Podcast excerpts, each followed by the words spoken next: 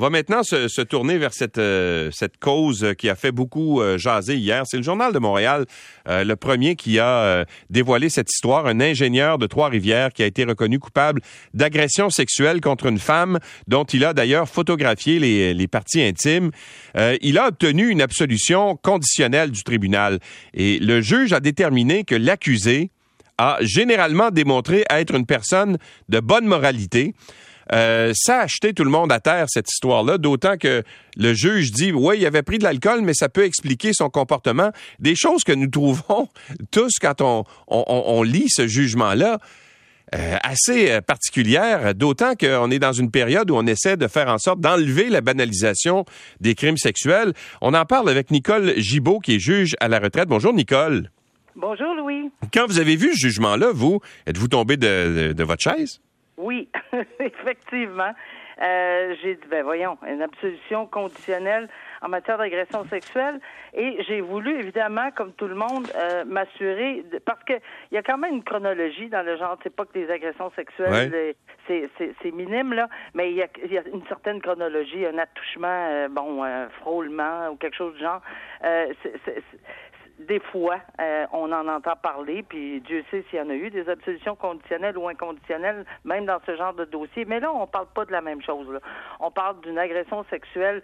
Quand même, c'est très intrusif, là, ben euh, le détail. Et surtout, euh, le, dans, le, dans ce cas-ci, oui, le voyeurisme, les photos, les... Puis, c'est une, répercussion, les photos qui ont été prises de ses parties génitales à son insu, et qui, elle a été extrêmement, c'est ce que le jugement démontre. On, démontre là, que, évidemment, elle a été euh, traumatisée, euh, elle a eu beaucoup de séquelles. Euh, c'est l'impact sur cette victime-là est énorme. Alors, Normalement, là, en 2022, après tout ce qu'on a entendu, après la, la, la, le comité pour rebâtir la confiance du public, les 190 recommandations, les tribunaux spécialisés mis en œuvre, euh, les, tous les efforts qu'on fait pour sécuriser le plus possible les victimes, puis les encourager à dénoncer, on a une absolution conditionnelle et des propos qui euh, ma foi, euh, sont dignes de, de, quelque chose que j'entendais ou qu'on aurait pu entendre il y a plusieurs années. Là. Et ça vient d'un juge qui est, qui est relativement jeune en plus. Alors, on peut se dire, ben, tu sais, parfois on dit, ben peut-être que euh, les gens n'ont pas évolué avec, je sais pas trop, mais lui, c'est un jeune juge qui devrait être sensibilisé à ça. Ben, c'est exactement la réflexion que j'avais quand quelqu'un m'a demandé. J'ai dit, ben, OK, mais ça se peut, parce qu'il reste peut-être certaines personnes qui ont des peut-être des idées préconçues un peu plus avancées dans la profession, en âge également. Mais non. Alors, mais tout ça pour dire que euh, c'est très mal pris, Louis, cette décision-là, parce que justement, euh, ça donne quel message? quel message ça envoie à la, à la, à la société, à la communauté? Euh, sur le sérieux vraiment là, dans, dans lequel on, on avance euh, les propos comme ça, de dire qu'une qu'une agression sexuelle a été somme toute de courte durée. Celle-là m'a chuté à terre. Ben oui euh, somme toute de courte durée. Je, je veux dire, il n'y a pas une agression sexuelle intrusive de cette façon-là, de courte durée. Ça n'a pas d'importance. mais, mais euh, Nicole, je me demandais, parce qu'on parle beaucoup euh, justement des, des fameux euh, tribunaux spécialisés en matière d'agression sexuelle.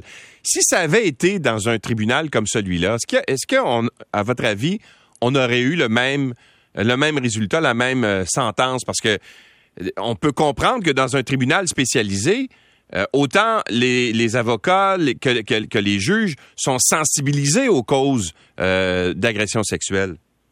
Ma réponse, euh, Louis, là-dessus, euh, évidemment, là, j'ai pas de boule de cristal, mais je pense que oui, on aurait pu. C'est pas parce que le tribunal spécialisé qui va être en fond, qui, qui y en a qui sont des projets pilotes présentement. Ouais. Euh, oui, c'est sûr qu'une absolution conditionnelle ou inconditionnelle pourrait arriver.